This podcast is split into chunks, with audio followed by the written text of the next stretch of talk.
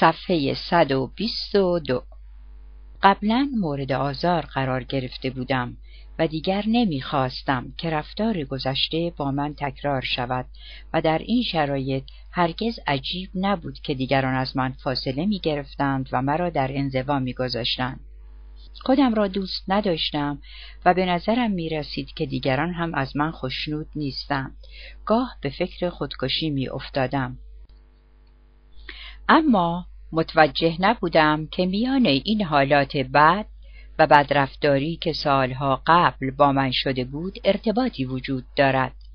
همچنان تأثیر آن را بر زندگی خود احساس می کردم.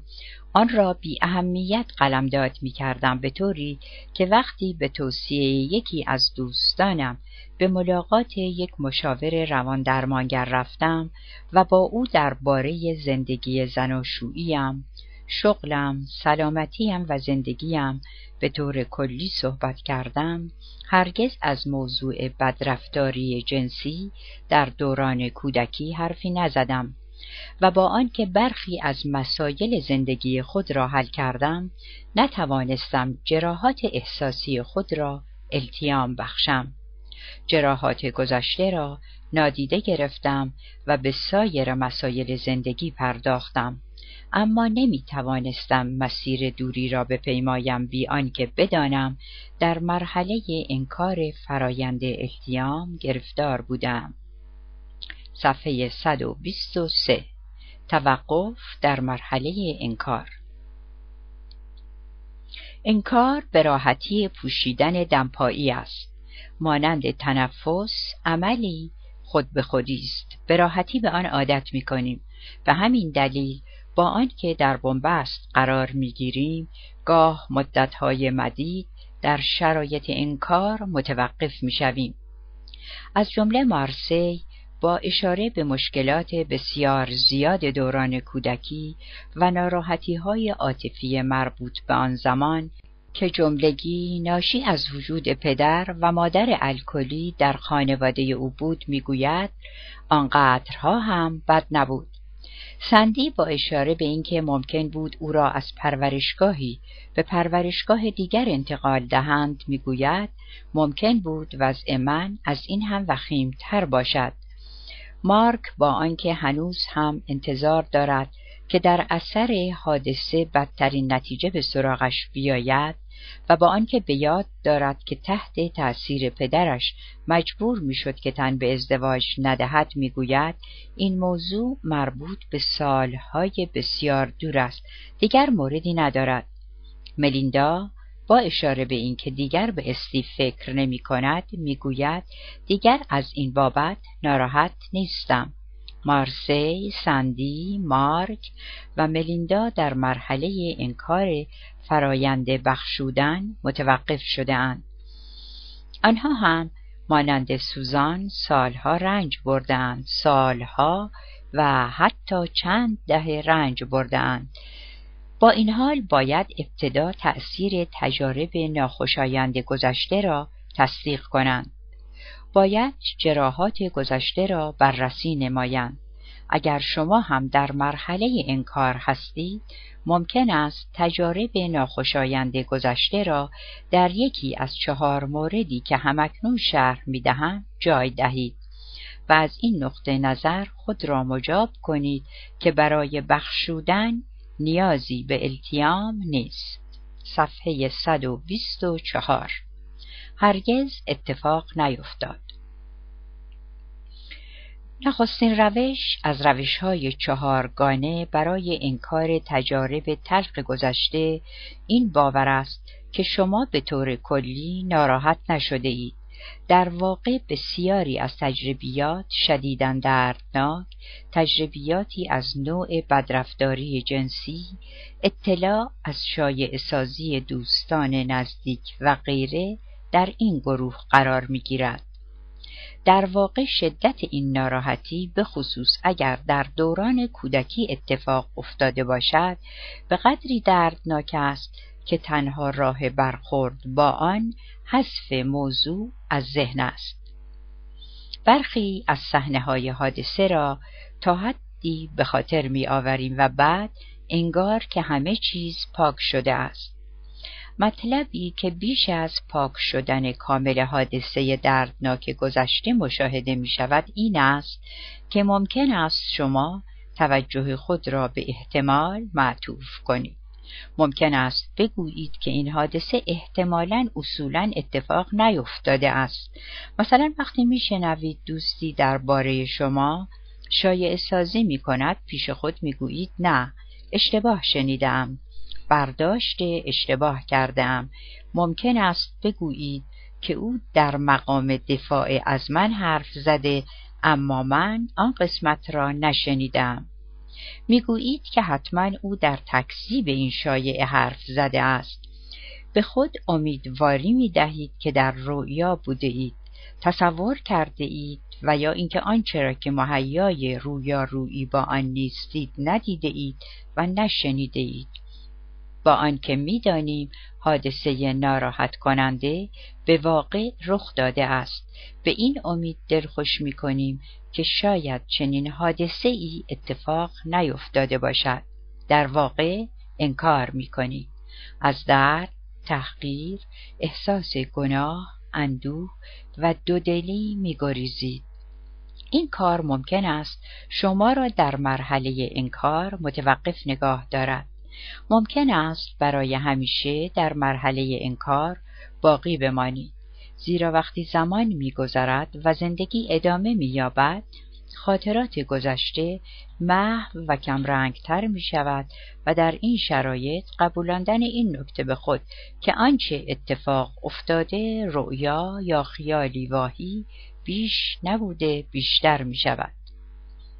صفحه 125 اتفاق افتاد اما روی من اثر نگذاشت. روش دوم انکار تجربیات دردناک گذشته نفی کردن است. نه نفی خود حادثه بلکه نفی تأثیری که هنگام بروز حادثه روی شما داشته است. سوزان هم سالها با این شرایط روبرو بود. ممکن است بگویید که ناراحتی ها و بیعدالتی هایی که می توان منطقا پذیرفت که تولید درد، استراب، احساس گناه، تحقیر یا ناراحتی های دیگر می کنند روی شما تأثیر نگذاشته است. مثلا در توجیه تجاربی مانند طلاق پدر و مادر، متارکه خودتان یا در توجیه قطع ادامه تحصیلات دانشگاهی برای حمایت از خانواده ای که سرپرستی آن را بر عهده پدر بیکار و معتاد شما قرار داشته می‌گویید چون رفتارم به دیگران کمک کرد مرا رنج نداد اینها تجربیاتی هستند که به خاطر ماهیت خود علل اصول باید روی شما اثر گذاشته باشند. شما اصرار دارید؟ حوادثی که علل اصول باید روی زندگی هر شخصی اثر داشته باشد بر زندگی شما اثر نگذاشته است. مثلا در توجیه مرگ یکی از عزیزان خود می‌گویید مرد اما دست کم از درد و رنجی که می‌کشید راحت شد. و یا در توجیه بدرفتاری پدر و مادرتان می‌گویید متوجه نبودند که چه می‌کنند. بدون توجه به اینکه چگونه این کار را می‌کنید هنوز در مقام فریب خود هستید. هنوز مترصد یافتن دلایلی هستید که رنج بردن خود را توجیه کنید. صفحه 126 روی من اثر گذاشت اما آنقدرها بد نبود.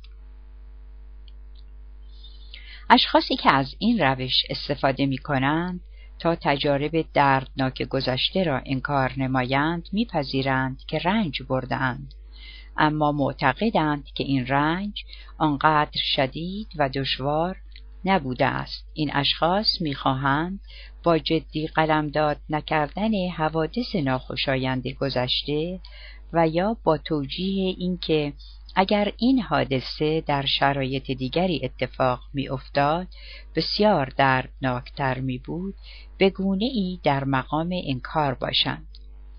از جمله مارسی که در شرایط پدر و مادر الکلی زندگی می کرد.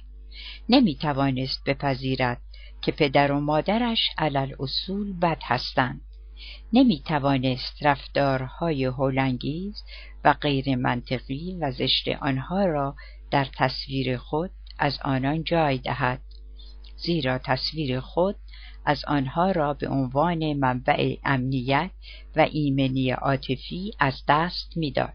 به همین دلیل مارسی آگاهی ذهن خود را از رفتار غیر مسئولانه پدر و مادرش حذف کرد. به همین دلیل حتی امروز که به کودکی خود نگاه می کند جز حوادث خوشایند مربوط به آن زمان یا زمانی که پدر و مادرش با هم ارتباط خوب داشتند را به یاد نمی آورد.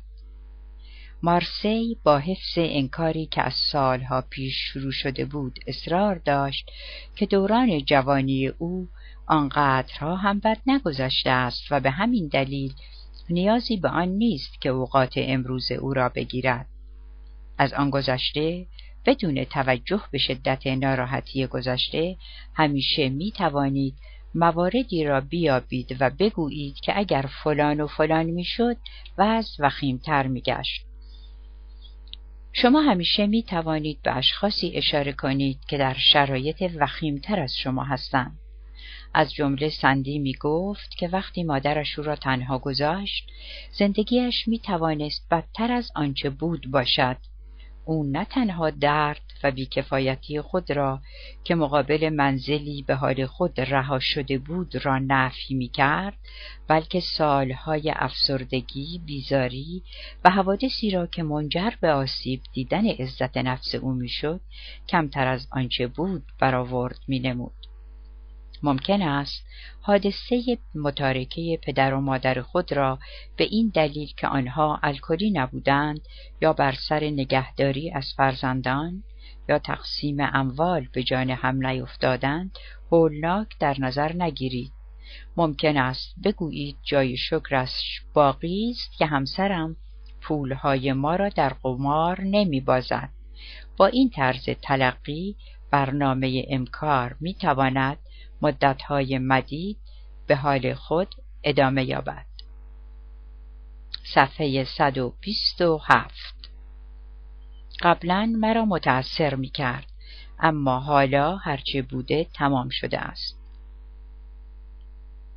این طرز برخورد با حوادث ناخوشایند گذشته نه تنها مانع از آن می شود که ناراحتی های گذشته را احساس کنیم بلکه وسیله است تا مسایل امروز را نیز منکر شویم به عبارت دیگر اشکالاتی را که تجربه کرده اید و تأثیر آن هنوز بر شما مشهود است را فراموش می کنید. این روش ظاهری خوشایند دارد زیرا می‌خواهید به راستی باور کنید که دیگر تحت تأثیر تجربیات ناخوشایند و دردناک گذشته نیستید.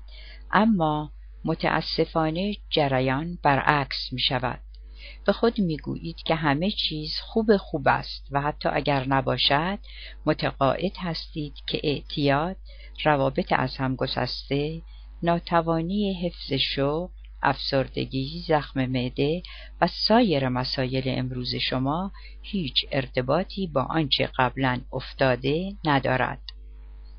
در واقع هر آینه به یاد آن حوادث ناخوشایند میافتید به خود برچسب می‌زنید که راستی احمقانه است حساسیت بیش از اندازه طوری رفتار می کنید که انگار با موضوعی بی اهمیت برخورد کرده اید. این توصیه رایج را میپذیرید که فراموش کنید و به راه خود ادامه بدهید. پشت سرتان را نگاه نکنید. به خود می‌گویید به راستی که باید تا این لحظه را فراموش می‌کردم و اغلب نیز وانمود می‌کنید که فراموش کردید خود را التیام یافته ترقی می‌کنید و حال آنکه هرگز جراحات گذشته را بازبینی نکرده اید. با آن روبرو نشده اید. درد خود را از میان بر نداشته اید اما واقعیت این است که کار شما ناتمام رها شده. آن را در پس پرده انکار رها ساخته اید صفحه 128 بهای گذاف انکار درد ناشی از گذشته ها ممکن است با تعجب از خود بپرسید که انکار تجربیات دردناک گذشته چه اشکالی دارد. چه اشکالی دارد باور کنید که ناراحتی را پشت سر گذاشته اید و دیگر ناراحت نیستید؟ اگر بتوان از تأثیر ناراحتی گذشت چه اشکالی دارد که انسان در این توهم شود که دنیا همه اش زیبایی است؟ مسئله اینجاست که نمی توانید مدتی مدید در این شرایط باقی بمانید. گرفتاری اینجاست که این کار سرانجام باز می گردد و شما را ناراحت می کند. نخستین چیزی که در برخورد با تری سی و شش ساله دیدیم تبسم او بود. این تبسم از چهره او محو نمی شود. او زنی بسیار شاداب، خوشبین و راحت است. تری هم مانند سوزان در کودکی مورد بدرفتاری واقع شده بود. او ما را مطمئن ساخت که ناراحتیش مربوط به گذشته هاست. می گفت بر زندگی امروز من تأثیری ندارد و شاید بتوانم بگویم که در اثر این حادثه حال و روزم بهتر است. ظاهرا با گذشته خود کنار آمده بود اما آیا واقعا چنین بود؟ تری می گفت موردی برای بخشیدن باقی نمانده است. من پرنسس کوچولوی پدر بزرگ بودم. او مرا دوست داشت. چگونه ممکن است مرا رنج داده باشد؟ تری به تمام حرفها و کلمات خود معتقد بود.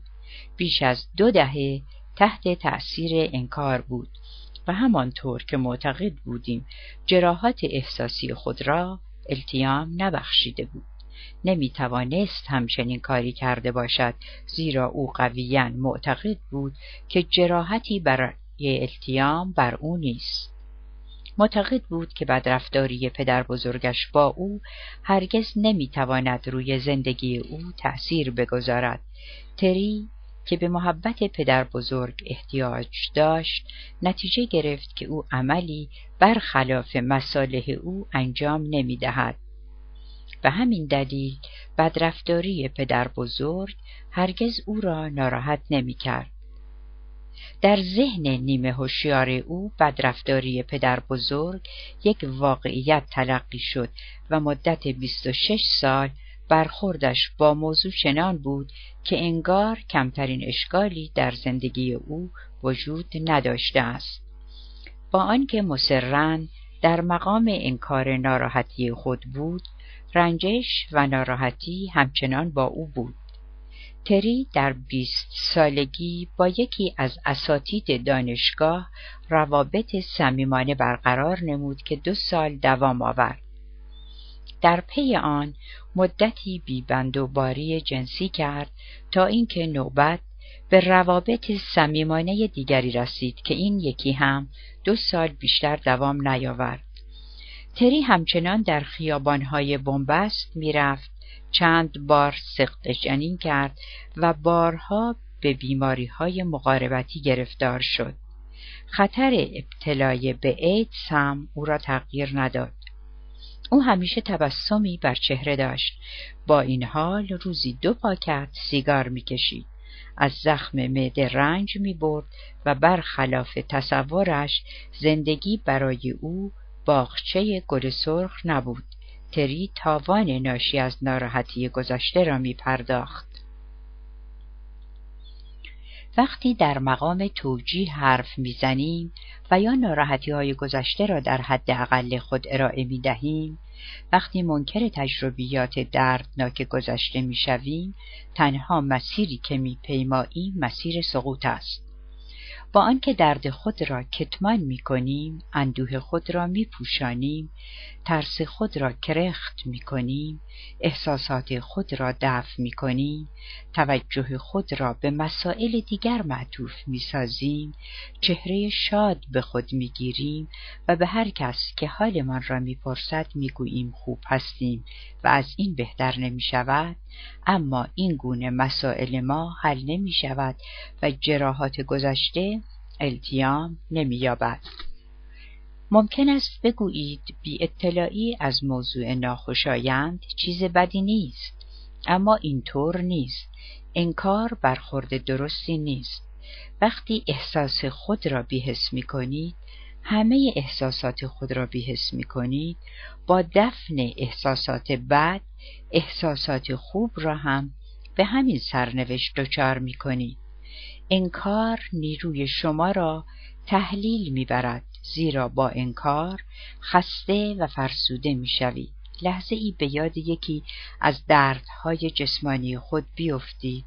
فکر کنید که مثلا کمر درد دارید سردرد دارید. مچ پایتان پیش خورده است اما نمی‌خواهید آن را بپذیرید. هر قدر تلاش کنید که درد را نادیده بگیرید با شماست. مانع از آن می شود که بتوانید کتاب بخوانید. با کسی صحبت کنید. درد شما را رنجور می کند. تحت تأثیر درد می توان فعالیت خود را از دست داد. از انجام برخی از فعالیت هایتان باز میمانید زیرا با فعالیت کردن درد بیشتری احساس می کنید. در واقع به حد اقل فعالیت رضایت می دهید در نتیجه چاره ای ندارید. جز آنکه روبروی تلویزیون بنشینید یا به بستر بروید. انکار دردهای روانی نیز شما را با چنین موقعیتی روبرو می سازد و هر روز که می گذرد بیهس کردن درد با انکار دشوارتر می کردد. با آنکه انکار به سادگی فعال می شود و با آنکه دلایل متعددی برای حفظ آن دارید سیستم دفاع انکار بالاخره از کار می افتد. احساسات دفن شده سر از مدفن بیرون می آورند. خاطرات جراحات گذشته و بیعدالتی های سابق به سوی شما باز می گردند و در این زمان مکانیزم های درونی شما دیگر نمی‌تواند از شما حمایت کند. برای حفظ انکار در دوره های طولانی به کمک های خارج از خود نیاز دارید و این کمک را در الکل، مواد مخدر، در غذا، بیبندوباری، روابط ناسالم، اعتیاد به کار، قمار، خریدهای بیحساب تماشای بیحد برنامه های تلویزیونی و سایر رفتارهای وسواسی استراری می جویید. وقتی در مقام توجیه برمی آیید، وقتی می خواهید با توجیه کردن با به حداقل رساندن اثر ناراحتی از کنار مسئله بگذرید می بینید دیگر نمی توانید احساسات هولناک خود را ساکت کنید. به همین دلیل سراغ دردکشها و خلع پرکنها می روید که در فصلهای قبل به آن اشاره کردیم و حاصل آن همانا گرفتار شدن به مسایل جدید است. این مسایل جدید خود وسیله دیگری هستند تا با دشواری بزرگ خود روبرو نشوید. بحانه های مختلف ساز می کنید. ازدواج خود را علت آن می دانید. موقعیت بدحالی را بهانه می کنید. اعتیاد را علت اصلی معرفی می کنید.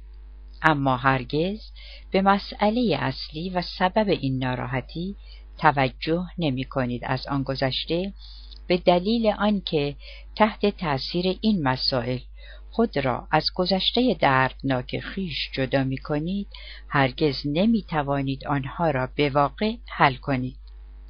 برنامه غذایی لاغری می گیرید اما به هدف نرسیده آن را رها می کنید روابط ناپسند پی در پی برقرار می سازید مدتی خود را کنترل می کنید دست از کارهای خلاف می کشید اما پس از یک بهبود موقتی چند ای دوباره در دام می افتید. عادات بد مجددا به سراغتان می آید. مشکل شما این است که در مرحله این کار متوقف شده اید. صفحه 132 رهایی از انکار در سی و سه سالگی زندگیم هنوز فاقد آرامش بود. نه تنها نمی توانستم خود را از آشفتگی برهانم بلکه احساس می کردم در دل این آشفتگی به دام افتاده ام. از همه اینها بدتر انکار این که بدرفتاری در کودکی من اثری در زندگی من بر جای نگذاشته است دشوار و دشوارتر می‌شد همانطور که جان پاول خالق چرا میترسم به تو بگویم که کیستم می‌گوید وقتی احساسات خود را دفن می کنید آنها را زنده در مدفن می‌گذارید بیش از پیش برایم مشخص می‌شد که احساسات من همچنان زنده اند. در حالی که معیوسانه تلاش می کردم این احساسات را مدفون نگهداری کنم خاطرات من و احساساتی که درباره بدرفتاری داشتم مرا به جانب دیگری می برد. دیری نپایید که دیدم بر سر یک دوراهی انتخاب ایستاده ام. باید میان زندگی در رنج یا برداشتن قدمی برای التیام یکی را انتخاب می کردم. در همین ایام تشویش درونی بود که خواهرم به اتفاق خانواده اش به دیدار ما آمدند. در جریان این ملاقات بود که فهمیدم بدرفتاری جنسی مشمول او هم بوده است. فهمیدم تنها با من بدرفتاری نشده است. تنها من نبودم که سالها در تنهایی و سکوت رنج بردم. برای نخستین بار در زندگی همراهی پیدا کردم که می توانست مشکلات مرا درک کند. خواهرم نیز شرایط مرا دقیقا تجربه کرده بود. او تصدیق کرده بود که بدرفتاری دوران کودکی او را ناراحت کرده است. باید او را الگوی خودم قرار می‌دادم.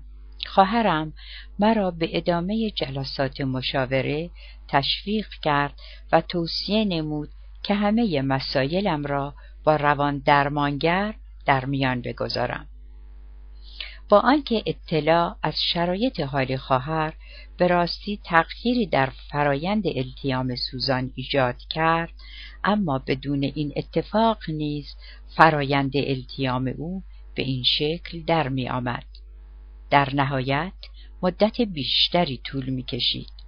از آن جهت به این نکته اشاره می کنیم زیرا نمی خواهیم گمان کنید که برای شروع فرایند التیام به یک حادثه بیرونی احتیاج دارید.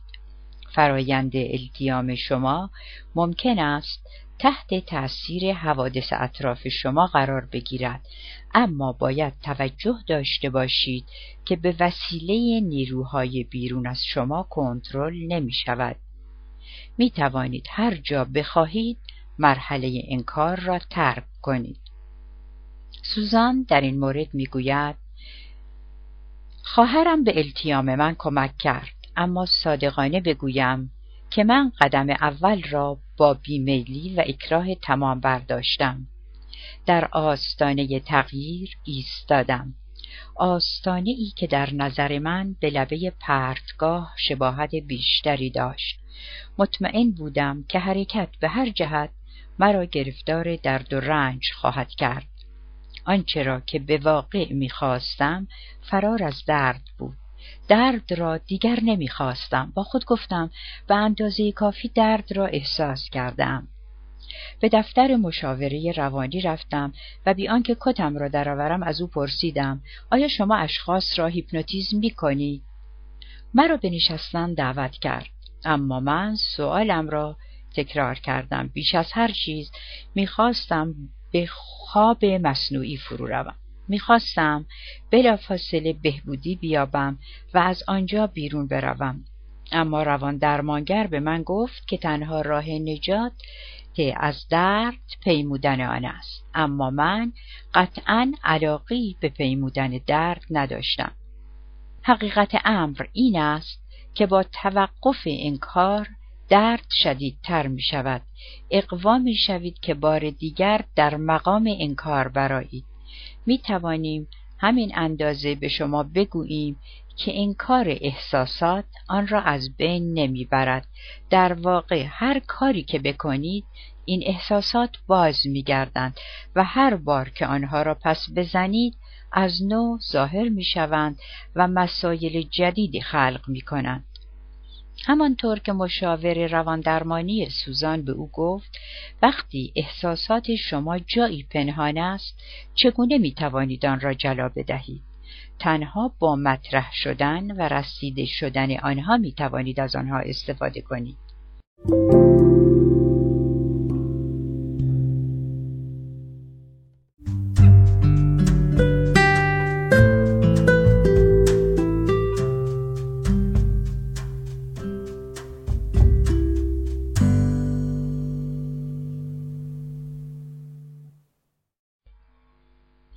صفحه 134 وقتی احساسات شما جایی پنهان است چگونه می توانید آن را جلا بدهید؟ تنها با مطرح شدن و رسیده شدن آنها می توانید از آنها استفاده کنید. باید بدانید که می توانید احساسات خود را آشکار سازید. آن را درک کنید و بدانید که حتی احساس درد قدمی به سوی التیام است. ادامه حرکت. ممکن است برای برخورد با رنجش اصلی رنجشی که از همان روز نخست آن را تجربه کردید و از خود مخفی ساختید آمادگی داشته یا نداشته باشید. اگر به این آمادگی رسیده باشید می توانید به کمک راهنمایی هایی که ارائه داده ایم از مرحله انکار فرایند التیام خارج شوید. اما اگر این آمادگی را هنوز به دست نیاورده باشید اگر مباحثی هست که روبرو شدن با آن برای شما دردناک است باز هم اشکالی ندارد. وقتی مهیا شدید با آن روبرو می شوید می توانید از راهنمایی های زیر برای برخورد صحیح با تعلمات و بیعدالتی هایی که اندیشیدن به آن برایتان ساده تر است استفاده کنید. اگر تمرین قبلی را انجام نداده اید به عقب بازگردید و آن تمرین را انجام دهید. به این بجندیشید که چگونه رنج بردید. اسامی اشخاص، سازمانها و نهادهای موجب رنجش خود را یادداشت کنید. آنهایی را که نبخشوده اید شناسایی کنید و دقیقا شرح بدهید که چگونه ستن از این اشخاص یا نهادها اسباب رنجش شما را فراهم ساختند اگر می توانید یکی از آنها را رنجش بزرگ نامگذاری کنید. صفحه 135 راهنمایی شماره 3 کنار گذاشتن انکار. ناراحت شدم. حادثه ناخوشایند گذشته هنوز مرا ناراحت می کند با من رفتار خوبی نشد. اشتباه بود. از این اتفاق رنج بردم. هنوز هم ناراحتم. حادثه بسیار بدی بود. همانطور که می‌بینید انکاری در کار نیست. تایید می‌کنید که رنج بردید. تصدیق می‌کنید که صدمات و بیعدالتی هایی که تجربه کردید روی شما تأثیر گذاشتند. ممکن است جز اینها عبارات دیگری نیز به ذهنتان برسد. آنها را نیز یادداشت کنید. اکنون شرح ماجرا را بنویسید. عبارات غیر انکاری را به صدای بلند بخوانید. می توانید اگر خواستید فریاد بکشید. تصدیق کنید که بدرفتاری خیانت تمسخر یا تحقیر اتفاق افتاده و شما را به راستی رنجانیده است. با خود عهد کنید که دیگر در مقام انکار حرفی نخواهید زد. صفحه 136 راهنمایی شماره چهار. نامه خواهی. اکنون از شما می‌خواهم نامه ای بنویسید. نامه را خطاب به خود و از قول کسی بنویسید که شما را رنج داد. در واقع این نامه ای در مقام خواهی است. این نامه را کسی نوشته که شما را رنج داده است. این نامه خواهی به خاطر این رنجش است.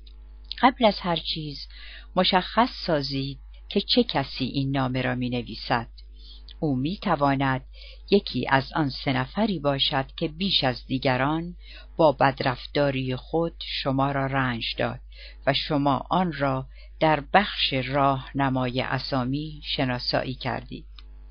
اگر نخواستید این شخص می تواند کس دیگری باشد.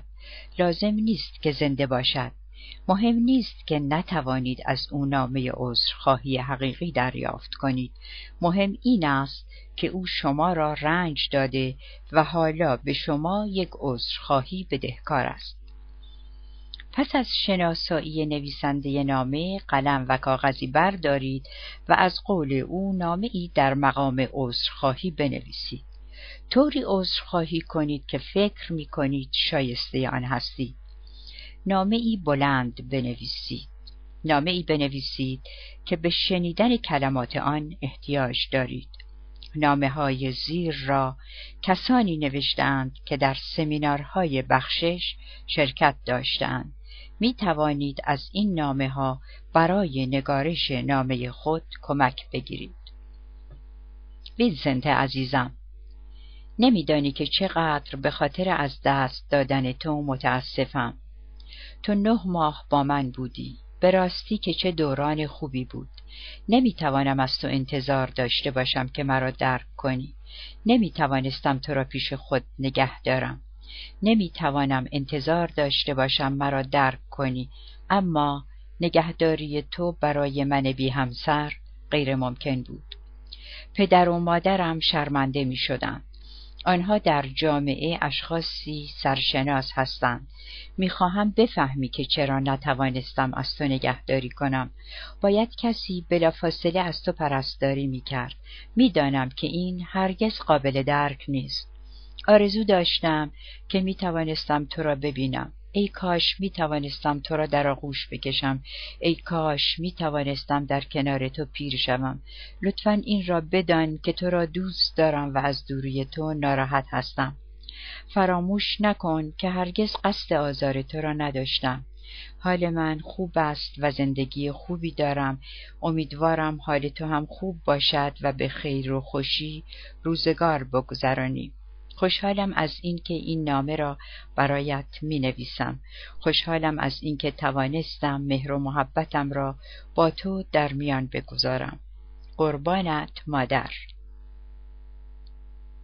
جفری عزیزم این نامه را از آن جهت برایت می نویسم که بدانی چرا تو را ترد کردم. تو در واقع میان من و مادرت واقع شدی. از داشتن فرزندی مانند تو مغرور بودم. اما همیشه منتظر بودم که در تو ایرادی پیدا کنم تا از تو انتقاد نمایم. او تو را به من ترجیح می‌داد. باید میفهمیدم که تو موجودی ناتوان هستی. تو در نهایت یک کودک بودی. باید در کار ورزش و در کار درس و مشق مدرسه به تو کمک می کردم. اما تو به اندازه کافی باهوش بودی. به من احتیاج نداشتی. تو طبیعی بودی و من به تو حسادت می کردم کاش می توانستم به عقب بازگردم و به داشتن چنین فرزندی افتخار کنم. اما متاسفم که تو را ناراحت کردم. به راستی که متاسفم. دوستدار تو پدر. لورای عزیزم هرگز نمی‌دانستم تو را رنج می دهم همیشه می‌خواستم که عاقبت به خیر شوی و فکر می‌کردم که اگر تو را از همه اشخاص و از همه چیز بترسانم تا مواظب آنها باشی به این خواستم می‌رسم. فکر می‌کردم اگر هر کاری را که می‌کنی بگویم بهتر می‌توانی انجام دهی سریعتر رشد می‌کنی. حدس می‌زنم من همه چیز را برای تو می‌خواستم. همه آن چیزهایی را برای تو می‌خواستم که هرگز نداشتم. هرگز نظر بدی درباره تو نداشتم. نمی‌خواستم در ارتباط با تو خودخواه باشم. اما مادر بودن به شدت هولناک است و نمی‌خواستم که اشتباه بکنم. به همین دلیل نمی‌خواستم از کارهایم عذرخواهی بکنم. به جای همه اینها بر تو خشم می‌گرفتم. انگار هر اشتباهی که می‌کردم تقصیر تو بود. فکر می کنم که هنوز هم این کار را می کنم و این نمی تواند برای تو خیلی جالب باشد. ممکن است پیرتر از آن باشم که بتوانم تغییر کنم اما سعیم را می کنم دوستت دارم مادر. نوشتن نامه عذرخواهی راهی است تا از دیوار انکاری که به دور تجربه دردناک گذشته خود کشیده اید بگذرید با نوشتن این نامه وجود بیعدالتی را تصدیق می کنید اما در عین حال قدمی فراتر می‌گذارید نامه عذرخواهی شما به صورت کتبی تایید می کند که شما رنج برده اید و این حقیقت را میپذیرید و آن را انکار نمی کنید. هر آینه این مهم اتفاق می افتد فرایند مرحله انکار بخشش را پشت سر می گذارید. روزی می رسد که بگویید شما رنج بردید هنوز متعلم هستید می توانید به راحتی درباره تجربه خود صحبت کنید مجبور نیستید احساسات خود را سرکوب کنید و انکار ناخوشایند را به پس زمینه ذهن خود بفرستید. می توانید انتظار داشته باشید که گهگاه به این مرحله بازگردید به خصوص اگر تحت تأثیر حوادث جدید یا احساسات قدیم قرار گیرید این امکان بیشتر می شود اما اگر به راستی به این نتیجه رسیدید که نمی توانید برای مدتی طولانی از این مرحله دور بمانید باید از خود بپرسید که در زندگی من چه میگذرد. ممکن است با استرس های دیگری هم روبرو باشید. در این صورت به فراست می‌دانید که لحظه مناسبی برای برخورد با این رنجش بزرگ نیست. ممکن است در حال تغییر شغل یا اسباب کشی باشید.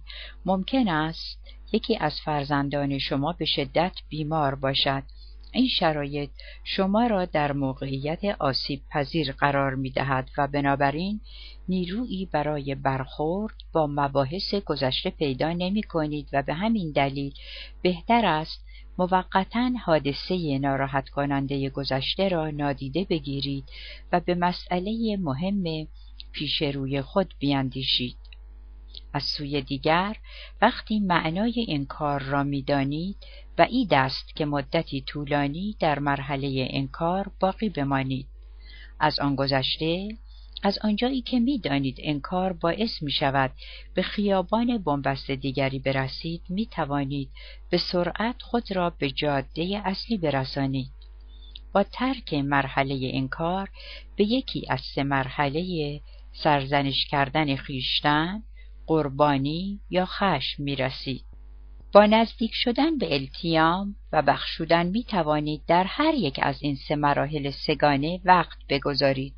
موضوع را با بحث درباره سرزنش خیشتن پی می‌گیریم. هرچند لزوما مرحله‌ای که به آن وارد می‌شوید سرزنش خیشتن نیست. فصل ششم.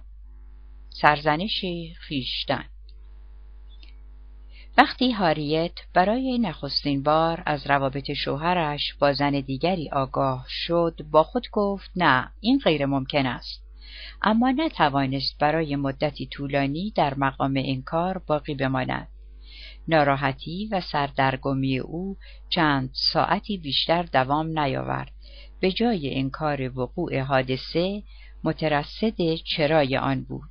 طرز برخورد او به حالت شخصی که رنج برده شباهت دارد. تاریت از خود پرسید چه کردم که مستحق این رفتار هستم؟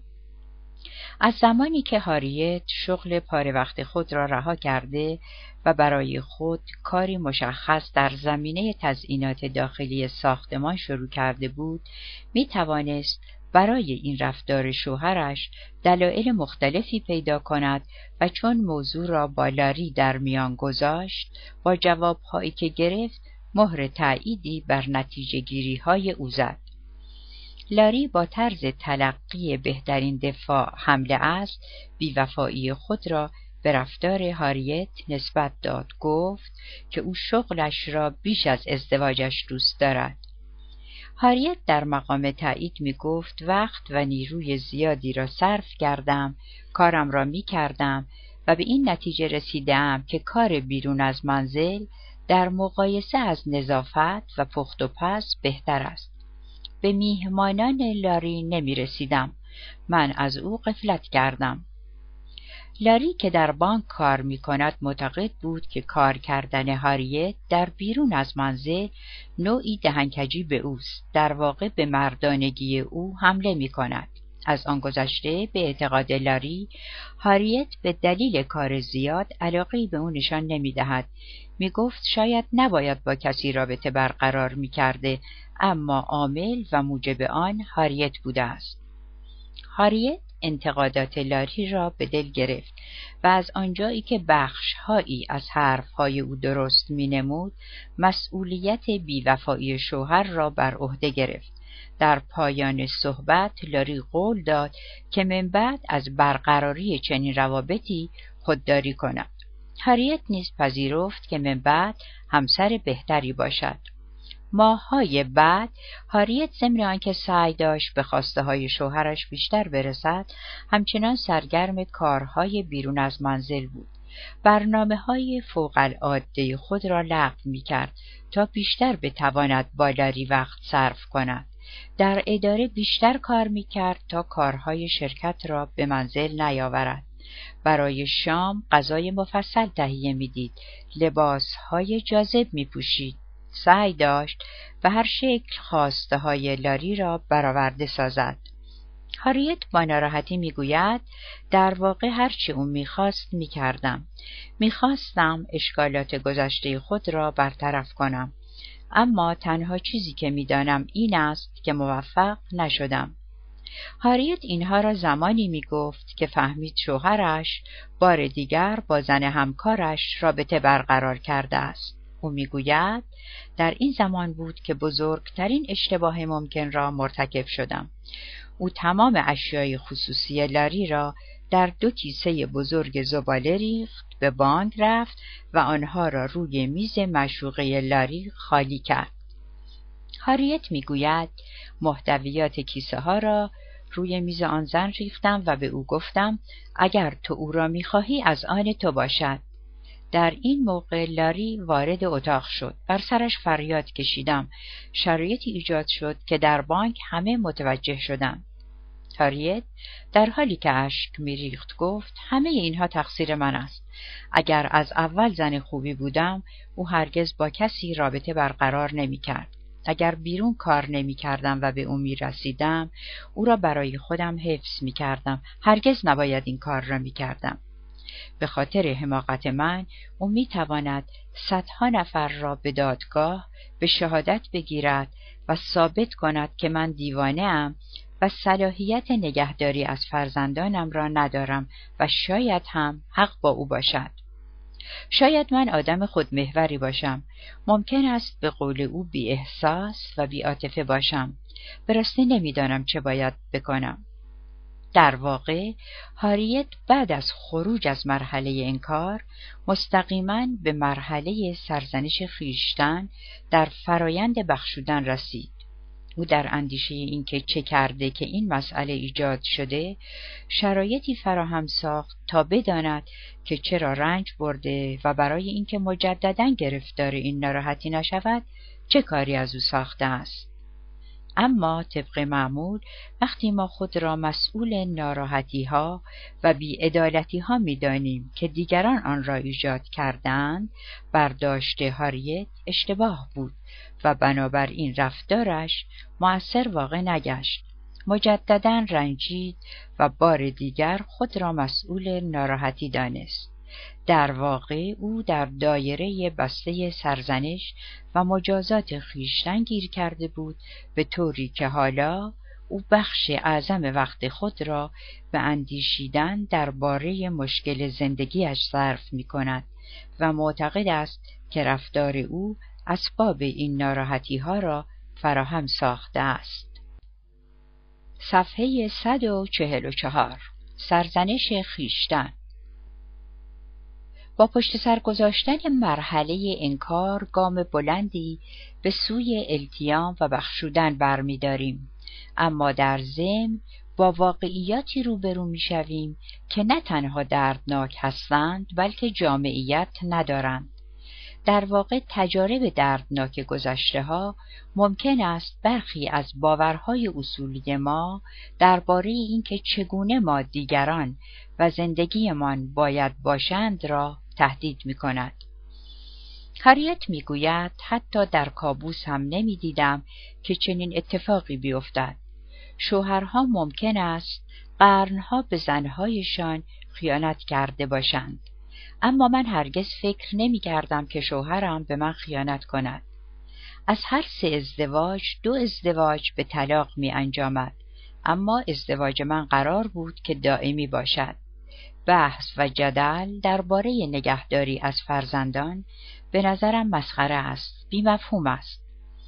وحشتناک است که آدم کسی را دوست داشته باشد، به او اعتماد کند، به او وابسته شود و بعد او آدم را رنج بدهد به اعتمادش خیانت کند و او را تحقیر کند چرا این اتفاق برای من افتاد در مرحله سرزنش خیشتن به این نتیجه می رسید که به دلایل زیر این اتفاق برای شما افتاده است کاری کرده این که این اتفاق روی داده است به قدر کافی خوب نبوده اید اقدام لازم را برای جلوگیری از بروز حادثه انجام نداده اید. انتظار بیش از حد داشتید و یا به نشانه های ناراحتی توجه نکرده بودید. در واقع شما خود را مسئول اعمال دیگران می‌دانید و آنها را از هر مسئولیتی مبرا می‌شناسید. به گفته مارسی پدر و مادرش در حالت عادی طبیعی ترین و بهترین پدر و مادر روی زمین بودند. همه چیز عادی بود اما پس از صرف الکل هیچ کارشان معنا و مفهوم نداشت. مارسی می‌گوید آنها در شرایط مستی به چیزهایی میخندیدند که هرگز خندهدار نبود. مثلا به سوختن غذا میخندیدند. به تصادف اتومبیل میخندیدند یا به این میخندیدند که یکی از آنها از پله ها به زمین در میغلطید بعضی از اوقات هم ناگهان مسرت خود را از دست می‌دادند فریاد میکشیدند ناسزا می‌گفتند و به یکدیگر و به سوی ما چیز پرتاب می‌کردند. فراموش می‌کردند که ما را از مدرسه بیاورند. فراموش می‌کردند که مواد غذایی مورد نیاز منزل را بخرند و گاه اصولا فراموش می‌کردند که باید به خانه مراجعت کنند. مست و لایعقل در برنامه های مدرسه شرکت می‌کردند. ما را برای رفتن به یک مشروب فروشی در اتومبیل تنها میگذاشتند و گاه ساعتها بعد مراجعت می‌کردند مارسی تا زمانی که ده ساله شد بسیاری از این مشکلات را تجربه کرده بود می‌دید که هر آینه مادرش ناراحت می شود خود را به بطری ویسکی می رساند. پدرش هم همین کار را می کرد. مارسی به این نتیجه رسید که پدر و مادرش در شرایط مستی مانند آدمهای معمولی نیستند. فهمید که آنها در وقت ناراحتی سراغ الکل می روند. بنابراین با خود به این نتیجه رسید اگر شرایطی فراهم کنم که آنها عصبانی نشوند الکل نمی نوشند و همه ما می توانیم زندگی طبیعی داشته باشیم افزوده بر اینکه شما خود را مسئول ناراحتی دیگران تلقی می کنید وقتی به جراحات و بیعدالتی های گذشته با چشمانداز خود را سرزنش کردند و خود را مسئول دانستند نگاه می کنید منحصرا به کاری که کردید و آنها ناراحت شدند و کاری که باید می کردید و نکردید تا آنها را از رفتارشان باز بدارد فکر می کنید و حتی وقتی نمی توانید بفهمید که چه کردند و چه گفته اید که اسباب رنجش آنها شده باز هم خود را مقصر می شناسید. ممکن است پیش خود بگویید که حتما اشکالی در شما وجود داشته که آنها با شما چنین رفتاری کردند و اسباب رنجش شما شدهاند. سوزان در این زمینه می‌گوید در مدت شش سال بدرفتاری پدرم هرگز به فکرم نرسید که کاری کرده باشم که او با من چنین کند. اما معتقد بودم که چیزی در من هست که او را به این تشویق می کند. در شش سالگی تنها چیزهایی که درباره خودم می‌دانستم همان حرفهایی بودند که پدر و مادر و سایر بزرگترها به من می‌گفتند تنها مطلبی که از آنها به یاد دارم این است که می‌گفتند آه چه دختر زیبایی هستی! کسی به من نگفت که ممکن است دختری باهوش خوب خلاق و هر چیزی جز زیبا باشم. به همین دلیل فکر می کردم رفتار پدرم با من از آن روز که من زیبا هستم. پیش خود می گفتم اگر زیبا نبودم پدرم با من این رفتار را نمی کرد. در این شرایط طبیعتا بخش مهمی از زندگی کودکی خود را در این اندیشه گذراندم که ای کاش زیبا نبودم. آرزویم این بود که روزی از خواب بیدار شوم و ببینم که دیگر زیبا نیستم. وقتی بدرفتاری خود به خود متوقف شد به شدت نگران ظاهر خود شدم. با این حال سالها در اندیشه باقی ماندم که ای با ایراد بزرگی در من وجود دارد. احساس می کردم که شاید ذات بدی دارم و همیشه باید منتظر پرداخت تاوان و مجازات باشم. هر آینه برایم اتفاق غیر منتظر ای می افتاد اتفاق را با این قبیل برداشت ها توجیه می کردم معتقد بودم که من سزاوار این طرز برخورد هستم. بدون توجه به اینکه حوادث ناخوشایند می‌تواند برای آدمهای خوب هم اتفاق بیفتد تنها خود را برای حادثه‌ای که اتفاق افتاده سرزنش می‌کنیم در حالی که ممکن است هیچ نقشی در آن نداشته باشیم. صفحه 147 این اتفاق نمی افتاد اگر اصرار به سرزنش خیشتن و خود را مسبب آسیب دیدن به قدری قدرتمند است که قربانیان خشونت اغلب خود را مسبب ناراحتی و آسیب وارد قلمداد می کنند. اگر در آن خیابان راه نمی رفتم این اتفاق نمی افتاد. اگر چند دقیقه زودتر از دفترم بیرون رفته بودم، اگر اتومبیلم را نزدیک رستوران پارک کرده بودم، اگر لباسی جز آن پوشیده بودم، اگر می جنگیدم، اگر فریاد می کشیدم یا اگر نمی جنگیدم و دهانم را می بستم، این اتفاق نمی افتاد. البته قربانیان خشونت تنها کسانی نیستند که از این توجیهات استفاده می کنند. از جمله می توان به پدر وارن اشاره کرد. وارن مردی را می‌دید سرد و بیتفاوت که پیوسته از زنش انتقاد می کند. با او مشاجره می کند. به ندرت در منزل بود و وقتی هم بود به پسرش توجه نمی کرد. وارن همه اینها را می‌دید و معتقد بود که مسئولیت همه آنها بر عهده خود اوست می گفت اگر متولد نشده بودم پدر و مادرم خوشحال زندگی می کردند. از آن گذشته وقتی با او بدرفتاری می کردند وقتی او را مانند پشه از خود می راندند وارن ناراحت می شد و خود را مقصر می شناخت. معتقد بود که سزاوار این ترس رفتار است در مقام توجیه می گفت اگر من پسر بهتری بودم پدر و مادرم مرا دوست می داشتن.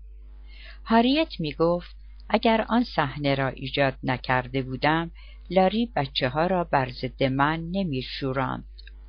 سوزان سالها بعد از پایان بدرفتاری پدرش می گفت اگر موضوع را با مادرم در میان گذاشته بودم او پدرم را مجبور می کرد که در رفتارش تجدید نظر کند مارسی می گفت اگر دختر خوبی می شدم و زمینه ناراحتی پدر و مادرم را فراهم نمی کردم آنها الکل نمی نوشیدن. همانطور که ملاحظه می کنید این اگرها وسیله می شوند تا مرحله سرزنش خیشتن را بسازند.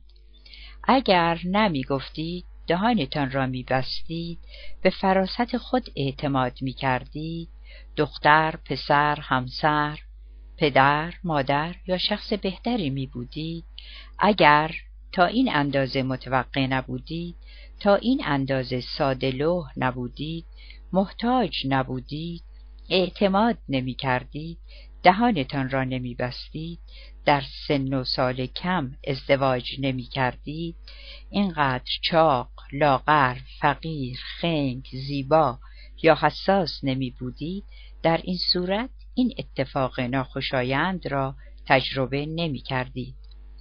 این تبیینات و بسیاری از تبیینات دیگر اشاره به رفتارهایی دارند که به ظاهر می توانستید بکنید و از بروز آنها برای خودتان ناراحت بشوید و در بعضی از آنها نشانه هایی از واقعیت مشاهده می شود.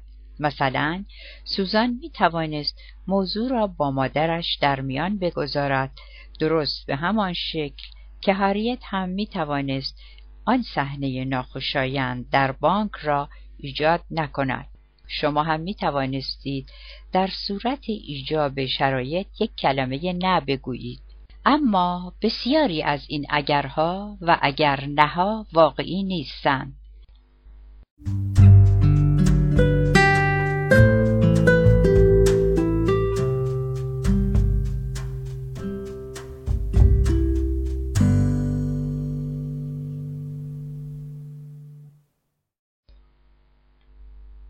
صفحه 149 اما بسیاری از این اگرها و اگرنها واقعی نیستند و نشانی از واقعیت در آنها نیست. مارسی هر کاری که می کرد نمی توانست مانع از صرف الکل از سوی پدر و مادرش شود. فقیر بودن، زیبا بودن یا ازدواج در سنین پایین ممکن است هیچ ارتباطی با رنجش شما نداشته باشد. از آن گذشته تنها با گذشته زمان است که می توانید متوجه برخی از امور بشوید. ممکن است آرزو کنید که ای کاش آن روزها به قدر حالا مطلع بودید. مسئله این است که این طور نیست. آنچه را می دانستید می دانستید و کاری را کردید که کردید. اما این نقطه نظر در مرحله التیام به شما کمکی نمی کند سرزنش کردن خیشتن نه تنها شما را متقاعد می سازد که می توانستید رفتاری دیگرگونه می داشتید بلکه باید که چنین می کردید. صفحه 149 باید این حادثه را پیش بینی می کردم. سرزنش خیشتن تقریبا به خودی خود انکار است زیرا از دوران کودکی برنامه ریزی شده ایم که خطر را پیش بینی کنیم و در برابر آن کاری صورت دهیم. بزرگترهای خیرخواه ما تجربیات خود را با ما در میان گذاشتند به ما توصیه کردند دست به چراغ نزن دستت میسوزد. از درخت بالا نرو می افتی و دستت می شکند در اتاق ندو به زمین می‌خوری و مجروح می‌شوی بزرگترها در تلاش برای حمایت از ما همیشه به ظاهر دو قدم از ما جلوتر بودند ما را از انجام کارهایی که می توانست به ما لطمه بزند باز می داشتند. دامنه توصیه های ما از سوختن تا سرما خوردن پهنا داشت.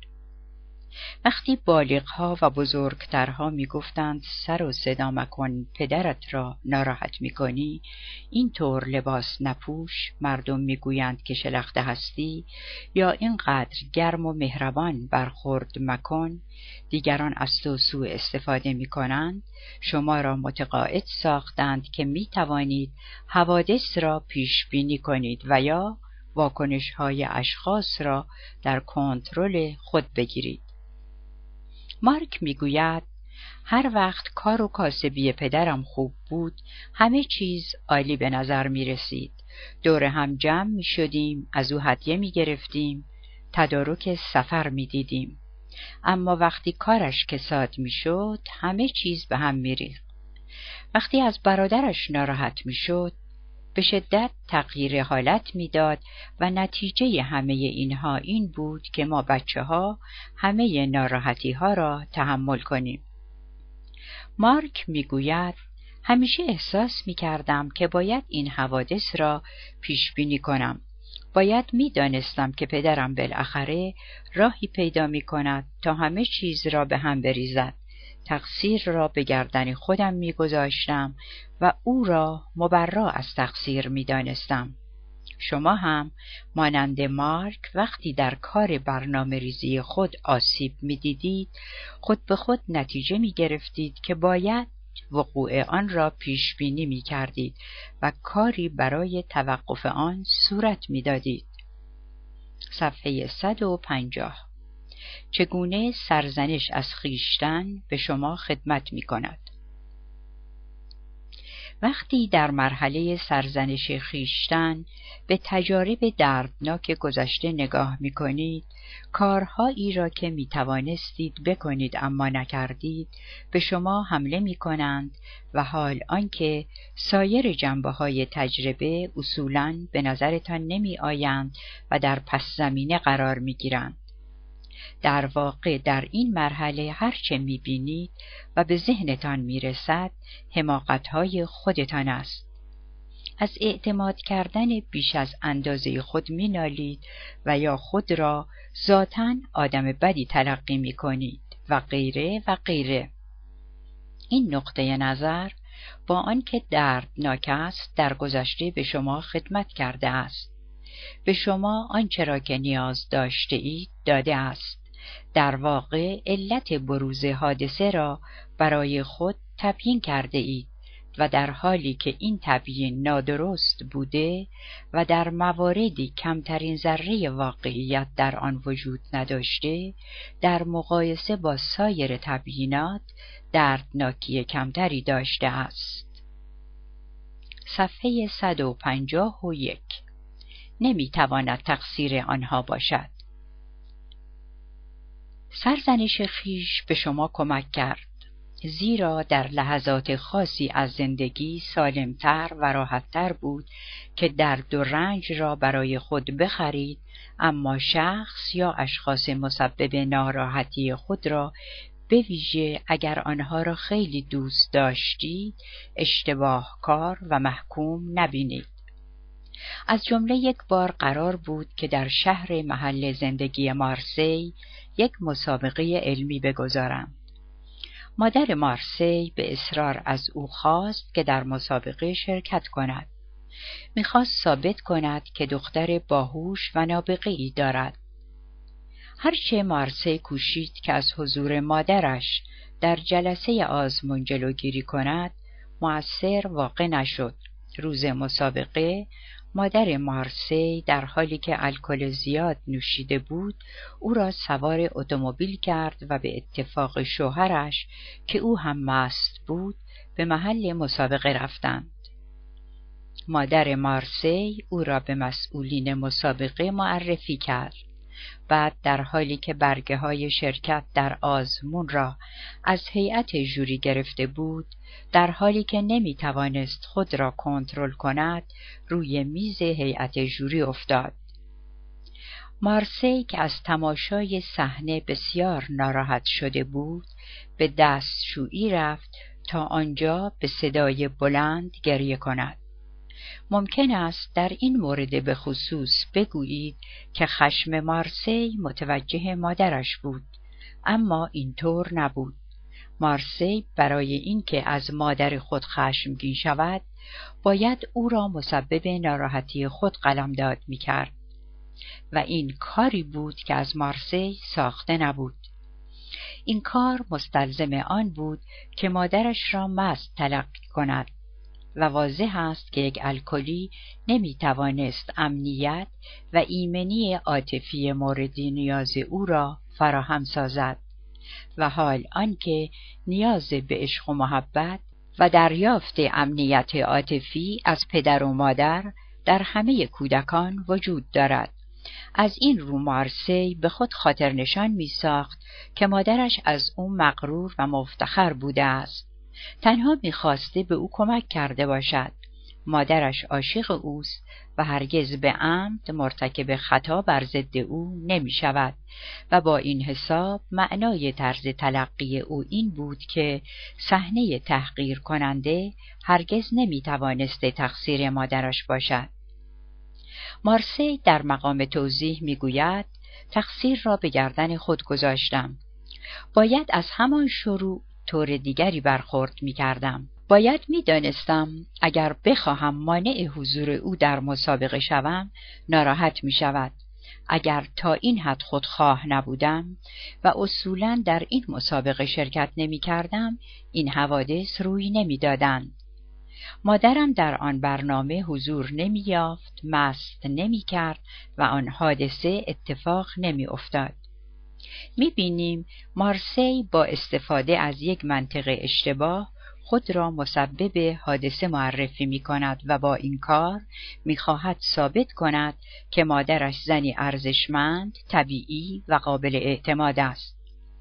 با این طرز تلقی تصویر ذهنی او از کسی که او را دوست داشت دست نخورده باقی ماند و همه امور زندگیش آنطور که قرار بود قرار گرفت و تنها خود او از این قاعده مستثنا ماند اما این اشکالی نداشت مارسی معتقد بود اگر به قدر کافی تلاش می کرد مانع از بروز این حادثه می شد و چون نکرده همه تقصیرها به گردن اوست.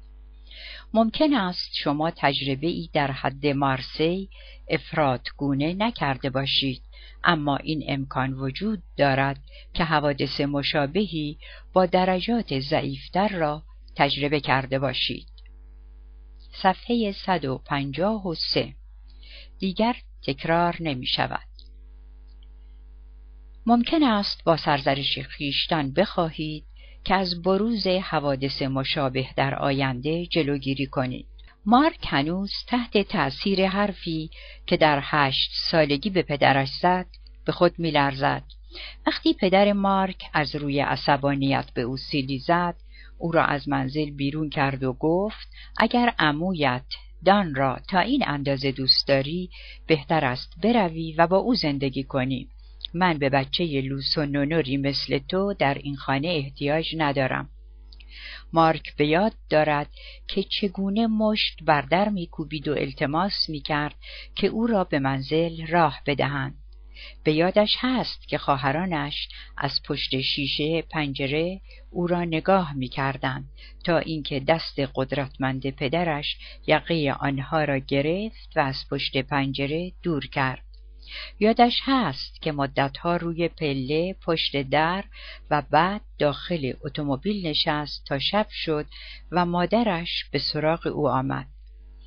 او می‌گوید در تمام ساعتی که پشت در بودم دعا می کردم به خدا التماس می کردم کاری کند که پدرم مرا به منزل راه بدهد.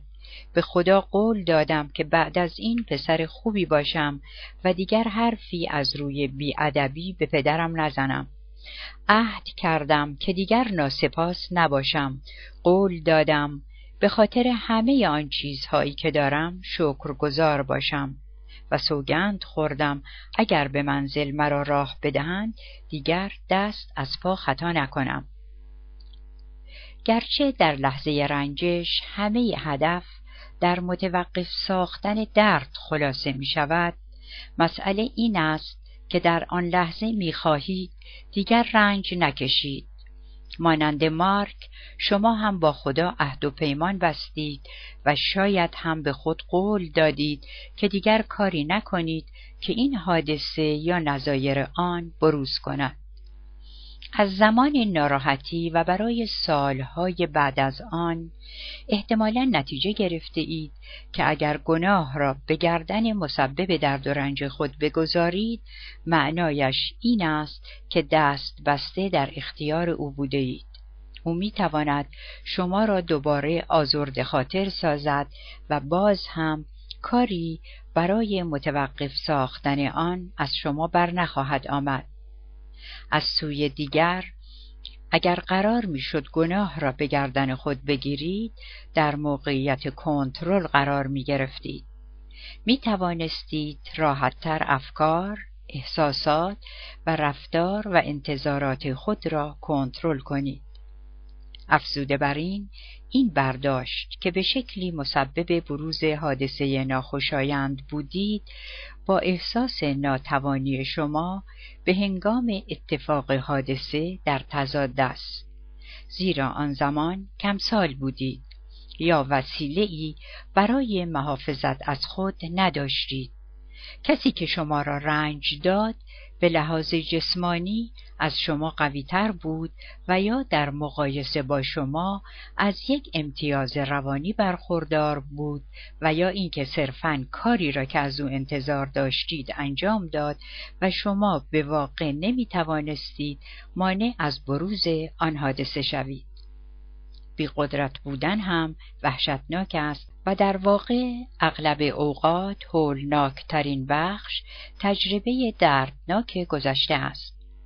اگر به ناتوانمندی خود بها بدهید در این صورت تمام مدت عمر خود را در وحشت و استراب اینکه دوباره قربانی می‌شوید میگذرانید از سوی دیگر اگر نتیجه بگیرید که من مسبب این اتفاق بودم و اگر معتقد باشید که می توانید بعد از این مانع بروز دوباره آن شوید احساس قربانی و درماندگی را حتی اگر شده موقتا از خود دور می کنید.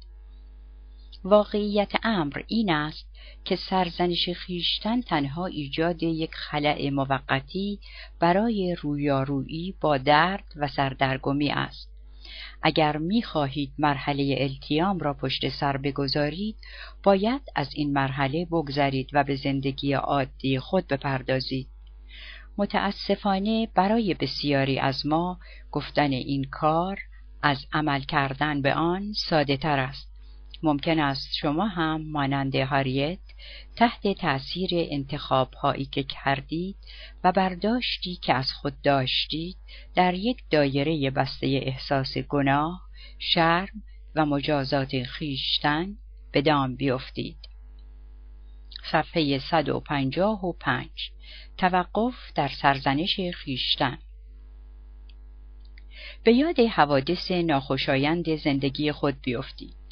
به یاد جراحات احساسی کهنه ای که میل به التیام آن دارید به یاد کارهای نیمه تمام خود بیفتید. چه کردید که مستحق این ناراحتی ها یا بیعدالتی ها هستید؟ به نظر شما برای جلوگیری از بروز آن حادثه چه می توانستید بکنید؟ به نظر شما در لحظه بروز حادثه ناخوشایند از چه مواردی باید مطلع می بودید صفحه 155 راهنمایی شماره 5 حرکت کردن. وقتی به سوالات مطروحه فوق فکر کردید چند دقیقه وقت بگذارید و فهرستی از عباراتی را که برای سرزنش خود از آن استفاده کردید یا می کنید تهیه نمایید. عباراتی از نوع اگر این کار را کرده بودم. اگر این کار را نکرده بودم. باید این کار را می کردم اگرچه با تمام وجود به این عبارات معتقدید و با آنکه اینها موقتا به شما کمک کردند هرگز دلیل اصلی تجربیات تلخ گذشته شما نبودند. در نتیجه کارهایی که به اتکاع این باورها کردید تا دوباره گرفتار آن نشوید به ندرت مؤثر واقع می شوند. اینکه تصمیم گرفتید برخی از جنبه های زندگی خود را تغییر دهید یا تصمیم گرفتید که همه عناصر محیط خود را کنترل کنید یا با نفی همه نیازهای خود تبدیل به یک شهید از خود گذشته شوید تلاش هایی بودند که معالا در ممانعت از بروز حوادث ناخوشایند محکوم به شکست بودند هر بار که اتفاق افتادند هر بار که دوباره شما را رنج دادند هر بار که کنترل خود را از دست دادید و بار دیگر احساس ناتوانی کردید فرصتی داشتید که شرایط خود را به طرز دیگری توضیح دهید و بگویید که شما تنها مسئول بروز حادثه نبوده اید. اگر این کار را نکردید اگر بیش از پیش به وجود اشکال در خود اشاره کردید و بر تلاش خود برای بهتر شدن افزودید در این صورت در مرحله سرزنش خیشتن متوقف شده اید. صفحه 156 شخصی سازی. اشخاصی که در سرزنش از خیشتن متوقف می شوند شخصی سازی می کنند. اینها هدف واحدی را جستجو می کنند و در آن هدف متوقف می شوند. مثلا پاتریشیا ناخشنودی دوران کودکی خود را به چاقی خود نسبت می‌داد. این مطمئنا یک نتیجه گیری منطقی بود زیرا اگر چاق نبود کسی او را خپله صدا نمی‌زد. اما توجه بیش از اندازه او بلاغر شدن که در دوران نوجوانی او شروع شد از حد تمسخر نشدن فراتر رفت. امروز او از حد وزن طبیعی پنج کیلو لاغرتر است و با این حال می‌گوید اگر سه کیلو دیگر از وزنش بکاهد بیشتر او را به بازی می‌گیرند. نیروی بیشتری پیدا می کند، بیشتر مورد توجه قرار می گیرد و غیره و غیره. او همچنین به صورت وسواسگونه ورزش می کند. پاتریشیا گرفتار سرزنش خیشتن است. شما هم ممکن است اگر همچنان معتقد به این باشید که شما و شرایط شما علت ناراحتی شماست مثلا اگر به خود بگویید اگر لاغرتر، ازولانیتر، مهربانتر، آرامتر می بودید اگر پول بیشتری در حساب بانکی خود داشتید وضع بهتری می داشتید و اگر همه روزه و در شرایط هر فشار چند بار این موضوع را به خود یادآور شوید مطمئنا شما هم در مرحله سرزنش خیشتن متوقف شده اید. صفحه 157 کمال طلبی اشخاصی که معتقدند باید ناراحتی ها و بیعدالتی های آتی را پیش بینی می کردند و به طریقی مانع از بروز آنها می شدند اغلب کمال طلب هستند. از جمله مارسی که دیگر در شرایط الکلیسم پدر و مادرش زندگی نمی کند هنوز معتقد است اگر همه کارهایش را درست و بی اشکال انجام دهد و اگر همه چیز با انتظاراتش سازگار باشد اشکالی متوجه او نخواهد شد. از آن گذشته هر آینه اوضاع طبق برنامه او پیش نرود و یا اگر کمترین اشتباهی از او سر بزند احساس گناه می کند و شرم و خجالت چنان بر وجود او حاکم می شود که انگار باید همه چیز در حیطه کنترل او باشد.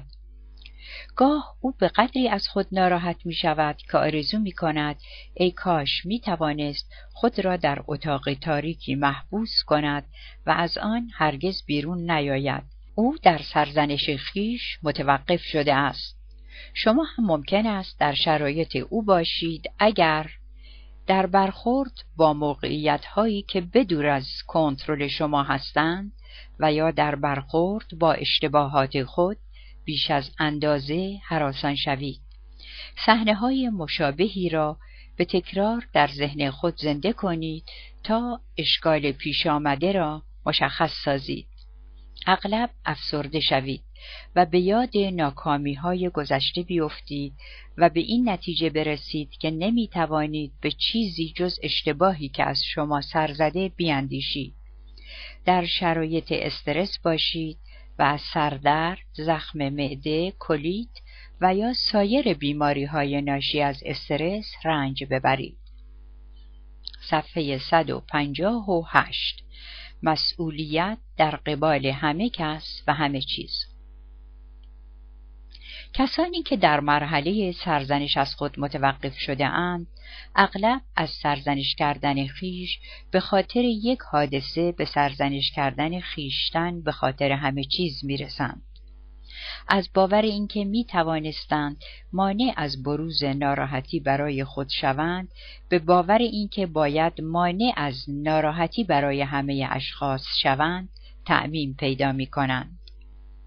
از جمله آلیسون که تنها فرزند پدر و مادرش بود در جوانی باور کرد مسئول خوشبختی پدر و مادر خود است. او می‌گوید فکر می‌کردم که من در کانون دنیای آنها هستم. هر آینه هر کدام از آنها مرا می‌دیدند می‌گفتند که تو عالی و انگیز هستی. مرا بیش از اندازه خوشحال می‌کنی. هیچ کس به اندازه تو فرشته کوچک مرا خوشحال نمی کند. مسلما شنیدن این عبارت نبود که آلیسون را ناراحت می کرد. اما صحنه را برای واکنش او در زمان ناراحتی تدارک می‌دید. پدر آلیسون یک موسیقیدان بسیار با استعداد بود اما از بیماری افسردگی شیدایی رنج می برد.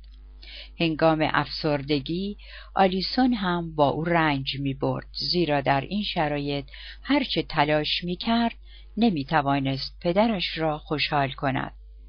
در نتیجه وقتی پدرش انتحار کرد آلیسون دوازده ساله به این نتیجه رسید که چون نتوانسته به قدر کافی از پدرش مواظبت کند او خودکشی کرده است آلیسون در مقام توضیح می‌گوید مادرم هر کاری که توانست کرد حتی مرا پیش روان درمانگر برد.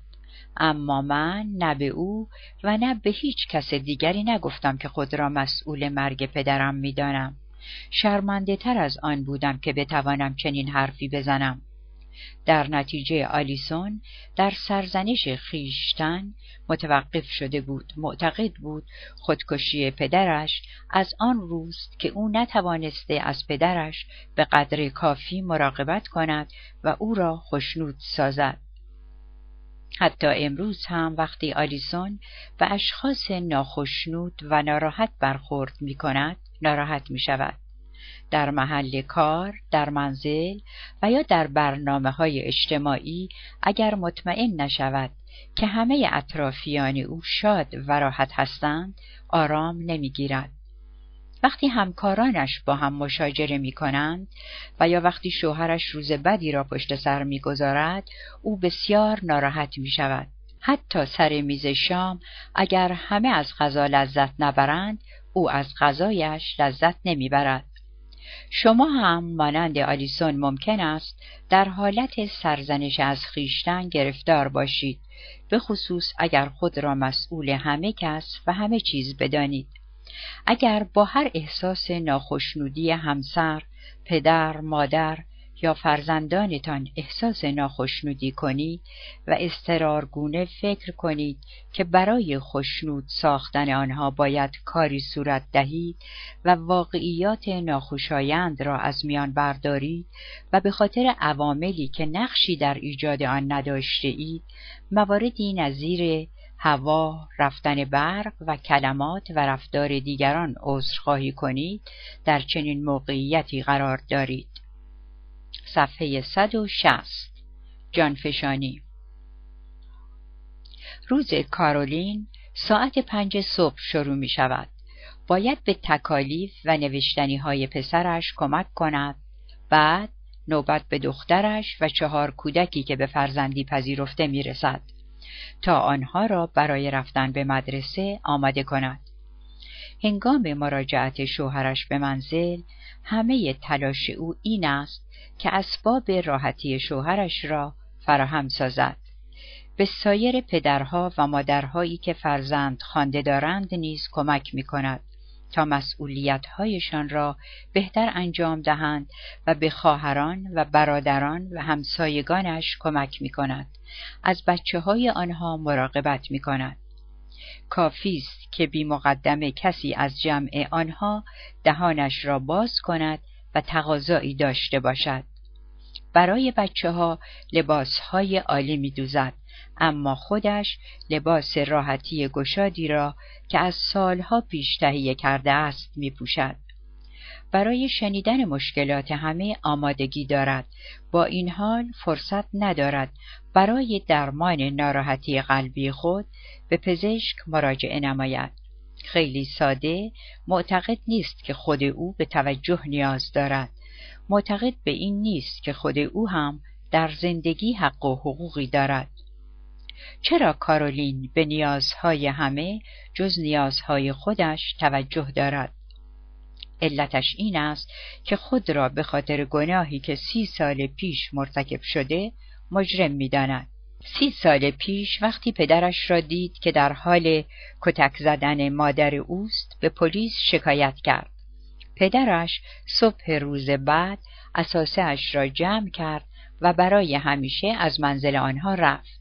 زن و پنج فرزندش دیگر او را ندیدند. از آن تاریخ به بعد کارولین خود را موظف دید که مسئولیت تمامی سختیها و ناراحتیهای خانواده اش را متقبل شود. در واقع به جبران کاری که کرده بود تبدیل به چسبی شد که همه افراد خانواده را به هم پیوند می‌داد. کاری نبود که آنها بخواهند و او برایشان انجام ندهد.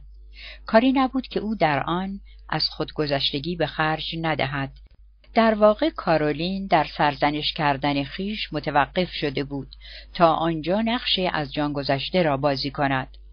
ممکن است شما هم بی آنکه متوجه باشید از خودگذشتگی های بیش از اندازه بکنید و رفع نیاز همه را به رفع نیاز خود مقدم بشمارید. مادر همه بشوید و به جای همه فریاد بکشید. ممکن است به سوپرمن تبدیل شوید و بخواهید که به همه کمک کنید. ممکن است بخواهید به هر درخواستی پاسخ مثبت بدهید. صفحه 161 تلسم به دل ریخته. وارن در جستجوی مهر پدر بر آن بود که پدرش را از خود مفتخر سازد. به شدت درس می‌خواند.